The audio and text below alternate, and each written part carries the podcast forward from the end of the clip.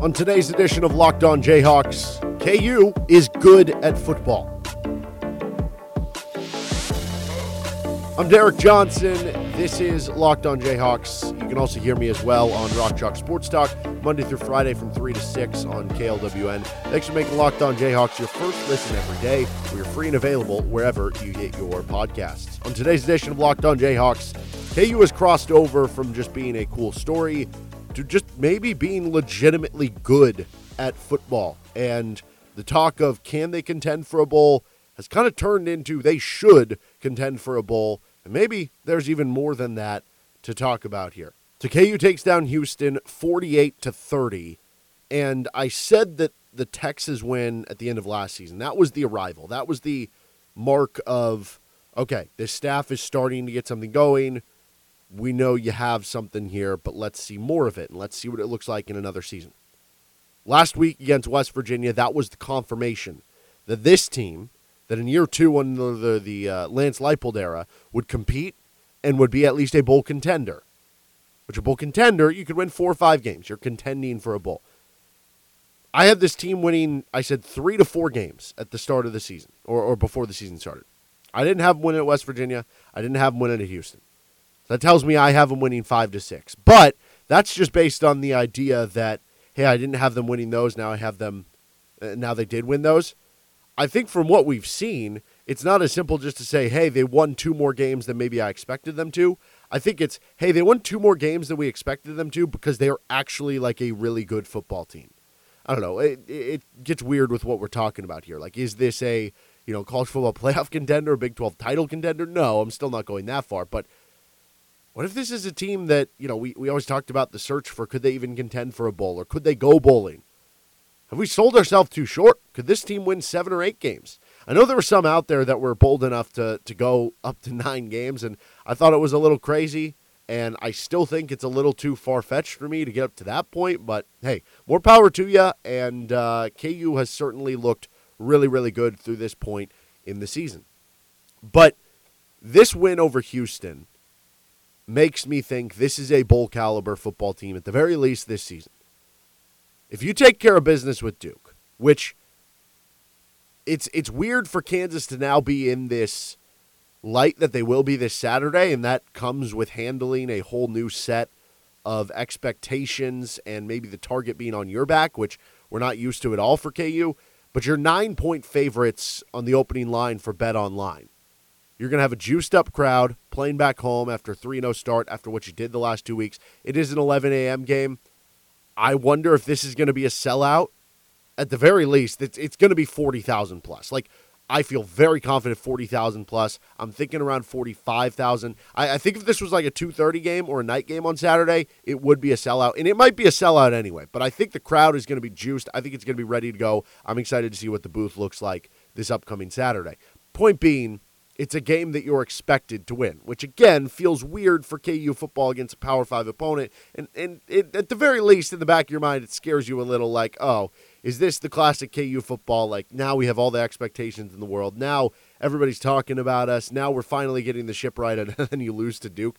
But I, I think what we've learned from the start of this season and what we've learned from the Lance Leipold so far, it's weird to call it an era because it hasn't even been a second full season yet.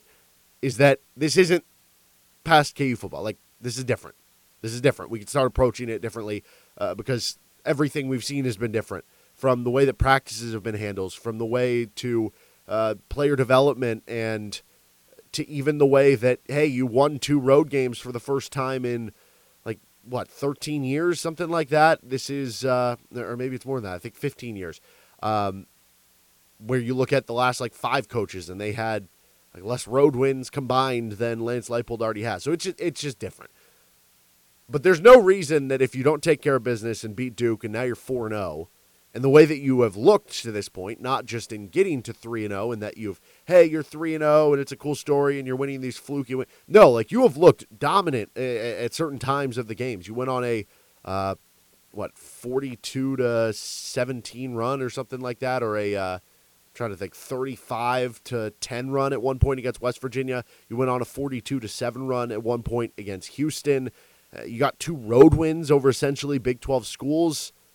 there's no reason if you beat Duke Saturday, you shouldn't find two more wins from there. Lance Leipold's just legit. It makes you realize, too, like in what Lance Leipold has done here in year two, and I get it.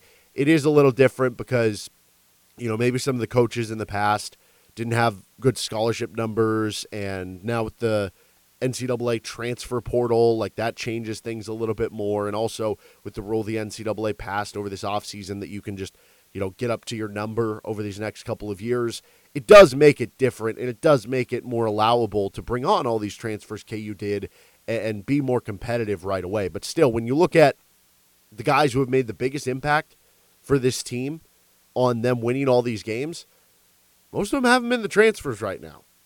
It's been guys who were already in the program and are making jumps from last year to this year. Like, yes, there are exceptions, like Mike Novitsky transferring in last year, or Rich Miller, uh, stuff like that. But Jalon Daniels, you know, that wasn't a transfer into the program or anything.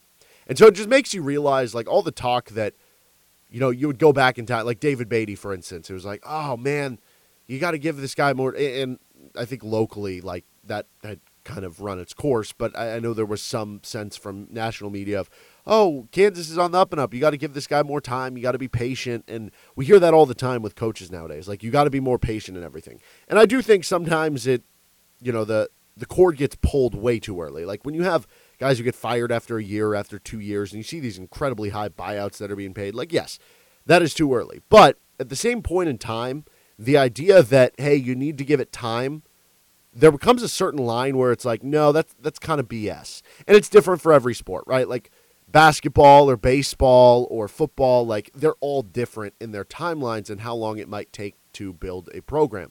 But I think what we've seen here in college football specifically is that most guys, like, if they're going to work, it's going to hit in the first two, three years, maybe year four. But for the most part, by year two or year three, it's hitting in year two here now for KU. So the idea that, oh, you didn't give Charlie Weis or David Beaty or whatever coach enough time Okay, well, Lance Leipold figured it out at the beginning of year two. When year one, it wasn't even a full season. Good coaches find ways to be competitive rather quickly in the college football front. Again, it's different sport to sport. But this team's offense is incredible. It's not just that it's fun to watch, because that's a big part of it too. Like, you're looking to be entertained, and boy, are they entertaining. But it is leading to wins it is leading to big wins. You win by 18 points at Houston, a team who was ranked last week. You have been elite at running the football. You had over 200 rushing yards against West Virginia, a front that stifled Pittsburgh to under 80 rushing yards and under three yards per carry. You faced a Houston defense that was only giving up a little over three yards per carry on the season, and KU ran all over them for nearly 300 yards. Jalon Daniels making big play after big play. You're converting all these third downs. You're converting in the red zone. Andy Kotelnicki has been masterclass. Uh, whether it's just the simple play calls, whether it's the trick plays, we, we saw the fourth down, and then we saw later in the game on the goal to go situation, the kind of counter off that same trick play. It has just been an elite offense so far to start the season for KU. You look at all these national statistics. Jalon Daniels popping up at the top of total QBR leaderboards. KU popping up near the top of rushing yards per play. KU popping up in the top five in points per game. And with West Virginia and Houston, those are both solid defenses. Like Houston coming in by certain metrics was a top 25 defense coming into that game. And they were very much so last year. West Virginia was a top 25 defense last year. They lost some players. I don't know if they'll be top 25 this year, but that's still a good defense. And you torched both of them. You're still working on a little bit of the element of surprise with the start of that kind of triple option game, which that's certainly helpful. And maybe that doesn't last and, and for the entirety of the season. But even if that stuff goes away, you're so multiple and you have the quarterback and you have the running game and the offensive line has played great that even if something goes down, you're going to pick it up in other ways. And they're just not making mistakes. Like that's another big part of this too, and that leads to how good this coaching has been. Like outside of the Luke Grimm dropped punt in the first game of the season, haven't been any special teams flubs. Like we used to see that all the time for KU. The defense has had two slow starts in back to back games, but I, I feel like that's really good coaching when you look at how they've adjusted and when you look at how they've clamped down a little bit more, whether it's the second quarter, whether it's the second half that kind of tells you that, okay, the coaching maybe is adjusting well there. This is no longer just a cute college football story of a team who might scare some of their opponents and might win three or four games and continue to be on the rise headed into the future and headed into 2023 when they could really strike. No. This team is ready now. And for anyone who said this team could win six games, hell, even those people who did say they could win eight or nine, I'm still not quite to that point, the eight or nine. But have your time in the sun and good on you because Saturday was a statement. What was that statement? a road win where you coasted in the fourth quarter over a team ranked last week and had that 42 to 7 run at one point for your second straight away from home. The statement was the West Virginia game wasn't a one-off. The statement was this team, the 2022 Kansas Jayhawks are a good football team and at this point it would almost be disappointing. In fact, it would be disappointing if you didn't make a bowl game, which I would not have thought I would be saying that through 3 weeks of the season.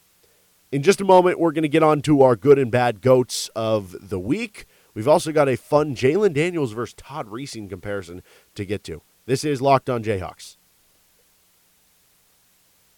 BetOnline.net is your number one source for all your pro and college football betting needs and sports information this season. Find all of the latest Football League developments, game matchups, news, and podcasts, including this year's opening week's games. BetOnline is also your continued source for all your sporting wagering information, including live betting esports, and scores, the fastest and easiest way to check in on all your favorite sports and events, including MLB, MMA, boxing, and golf. Head to the website today or use your mobile device to learn more about the trends in action. Bet online where the game starts. Obviously, you can get KU minus nine for the game against Duke. They're going to be juiced up. Duke's pretty good. They're 3 0, but it's hard to totally tell how good they are because part of the 3 0, really, their, I guess, statement win, quote unquote, was Northwestern. It was like, oh, Northwestern beat Nebraska. They look pretty good this year.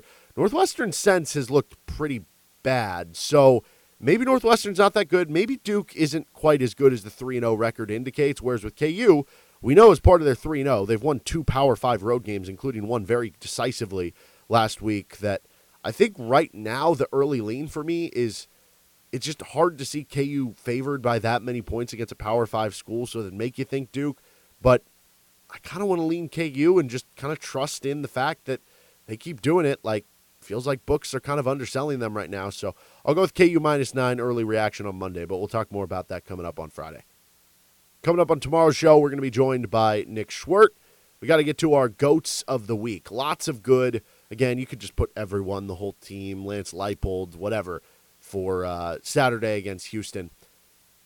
Uh, good goats of the week. Andy Kotelnicki again mentioned how great he was with the play calling and everything, keeping the defense guessing, and some of the trick plays he ran. It was just everything seemed to work for for Kotelnicki in that game. How could Jalon Daniels not be on here? It wasn't like a gigantic passing game for Jalon Daniels, but he was efficient when he was passing, and it was an unbelievable rushing game for Jalon Daniels. And again, I think it was a reminder, and this just kind of builds off the West Virginia game. Like uh, because you had Jason Bean, and, and we know he's so fast and such a good runner, it almost undersold how good of a runner Jalon Daniels could be. Like it was this idea that uh, Jason Bean's the running quarterback, Jalon Daniels the the passing quarterback, who is mobile, but he's not like a run first guy. And to be clear, we didn't see this level of running from him last year. Like we would see the occasional takeoff or scramble or whatnot. We always knew he was mobile, but not necessarily that he was this great of a runner. And I go back to when he was being recruited. Like you see some of the other schools that were in, or I guess not just in on him, but that he was considering, right? There were like some of the service academies in there. I know Army was in there. What does Army do? They run triple option. You got to be able to run. You got to be able to be a good runner if you are a quarterback in the triple option scheme. There's your answer for Jalon Daniels. Uh, how about the KU running game, the offensive line, the tight ends, kind of in general? Again, it was uh, kind of a mix of, of who got all the rushing yards. Jalon led the way, but then with Daniel Hishaw and Devin Neal, they continued to plant their flag in the ground as being those top two running backs. I think after we saw it against West Virginia, it was like, okay, it looks like it's those two guys, but let's see what it looks like another week forward. And it was those two again. One carry for Sevion Morrison was a big carry on that kind of like jet sweep, and then just two carries for Ky Thomas. So those two continue to do it, but it, was just a mixed effort, and the, you have to give the offensive line and the tight ends credit. Tight ends continue to, and, and, it was a good receiving game for the tight ends too, right? You had the Trevor Kardell, Mason Fairchild, like everybody. Uh, the Jared Casey touchdown grab. Um, but the tight ends continue to really impress run blocking and being a part of being a staple of what the offense wants to do for KU opening up these huge holes. Same with the offensive line and the fact that they still have not given up a sack. I mean, that Houston defense had recorded eight sacks through the first two weeks of the season, four per game. Derek Parish had four alone and over six tackles for loss against Texas Tech. Last week, he held them pretty much in check in that game. So give big credit to the offensive line for KU in that game and opening holes for the running game. And then how about the KU pass rush after not really being existent in the West Virginia game, which I think partially was because West Virginia was getting the ball out really quickly, but – uh, there certainly wasn't a ton of push from KU in that game. Uh, they got it going against Houston. I think it helps when you get up big, certainly, that you're going to be able to pin your ears back a little bit more. But Houston never really like decommitted from the run. Lonnie Phelps didn't have any sacks, but he had a, a big impact in the game. I, he had a bunch of tackles. He had three quarterback hurries. He might have helped some others get sacks, whether it was extra attention to him or just forcing the quarterback to kind of slide somewhere in the pocket that someone else got the sack. KU ended up with four sacks in the game. They ended up with six tackles for loss. And just in terms of like QB hurries to get pressure, Jeremy Robinson, Hayden Hatcher, Caleb Sampson all had two. Phelps had the three. Then you got a handful of other guys who each had one. As a team, you had 15 quarterback hurries. You had those sacks, and you had another QB hit. It was a great game for the KU pass rush to really get all after Clayton Tune and the Houston offense. And after Houston started up 14 nothing, from there, you know, you give up 16 points over the last three quarters of the game to that Houston offense. Now you're looking at between like if you counted the the overtime against West Virginia as a quarter, basically over the last six quarters of the last two games you played, so second quarter through fourth of Houston, third quarter, fourth quarter overtime against West Virginia, you would have only given up 30 points over six quarters, which that is a really good mark for KU to live on. Now on to the bad goats again. Not really many you'd want to consider. Um, the bad goats would be KU starts to the games, uh, especially defensively, giving up some of that early stuff. Uh, you're going to have to figure that out going moving forward because you can't continue to just be like, hey, we're going to spot them a 14 point lead. And I will say it is good from a standpoint of live betting KU if you're early in the game. Uh, Daniel Hishaw is a good goat because he's been amazing, but we do need to mention this is two straight weeks now that he's gotten away with fumbling the football. Was able to pick it back up. So good goat for being able to pick up the football. Good goat because he's been awesome to start the season. And maybe this is just a footnote if he never fumbles again over the course of the season, but certainly something to keep an eye on because you don't want that in a closer game, in a game where you lose the fumble to cost KU the game. So kind of keep note of that, and you hope it doesn't come back up. But certainly something to make note of now. Uh, the other last bad goat is Pro Football Focus because you know, I've I've touted Pro Football Focus numbers here, and, and we've talked about them, and, we've talked about that they're flawed, and you have to kind of take them with a grain of salt, but they can be helpful in certain ways. There's just a reference point, nothing more, nothing less. But I don't know what's going on. They they gave KU a 15 pass blocking grade, 15 out of 100 in the game. KU gave up zero sacks. Like I get it, it's not just about sacks; it's about QB hurries and pressures and whatnot. And so that's not the be all end all. But when when you were playing a really good Houston defensive line, which I know they don't take into account the the opposition, and that's part of the flaw. But you don't give up any sacks. It's like okay, I get it. If if they had a bunch of pressures, maybe they're not a 90 out of 100, but a 15, like come on, that's a little silly. So bad on Pro Football Focus, which is already uh, not getting great love with with kind of the Patrick Mahomes discourse. So that'll kind of only add to it. Okay, uh, in just a moment, I want to kind of compare and contrast what Jalon Daniels has done to start this season and how that would kind of pace out to the 07 season from Todd Reesing because it sounds almost sacrilegious to ever be like through three games of a quarterback season, hey, he might be having as good, if not a better season than Todd Reesing. But you can kind of make that argument. That in just a moment. It's only been three games for Jalon Daniels, so I'm not saying that he is going to have a better season than Todd Reesing did in 2007, or that right now, because even though it is a smaller sample size, he's having a stronger season already. I'm just saying that if he continues this pace, which I'll get to the numbers here in a second, we would look back on it at the end of the year and be saying he had the best KU individual quarterback season probably of all time. Now, it gets weird when you look back at certain years because if you're comparing it statistically, it's obviously going to blow up more for the guy playing now. There's more offense, more stats, and everything. Um, if you're looking at it from a standpoint of how you did versus your competition, then no, that might be a little tough to to get above like David Jaynes, who finished fourth in the Heisman. You would have to say you finished third in the Heisman or better to say you had a better season. So it just kind of depends how you look at it. But in terms of statistically and what it meant to KU going to an Orange Bowl and whatnot, I think a lot of people would classify that 07 Todd Reesing year as the best individual season for a KU quarterback. Again, if you wanted to argue David Jaynes or a year from John Hadl or, or someone else like a Nolan Cromwell or whatever, like I'm all here for it. Um, but just for the sake of this, let's compare it to Todd Reesing. So again, it's only three games, but I want to compare and contrast on a prorated 12 game schedule. So for Jalon Daniels, that means basically multiplying everything times four. For Todd Reesing, I'm taking away the bowl game against Virginia Tech. So we're just going to have the comparison of 12 v 12. It's also good to bring up here that when you look at the stats, Todd Reesing also probably had more help around him. Like this team has a great running back group. Uh, that team had a couple really good running backs as well, though, with Brandon McAnderson and Jake Sharp. Maybe this one's a little bit deeper uh, but those are kind of comparable. The offensive line has been great for KU to start this year, but that offensive line was, I don't know, probably one of the best in the country. You had a first team All American at one of your tackle spots. Then you look at the receiver position. Like, again, these receivers have been better than maybe we thought before the season. Not necessarily like a go to guy. They just kind of spread it around and they've all been able to get the job done. But that team's receiver core, you had Marcus Henry and Dexton Fields, who are both studs.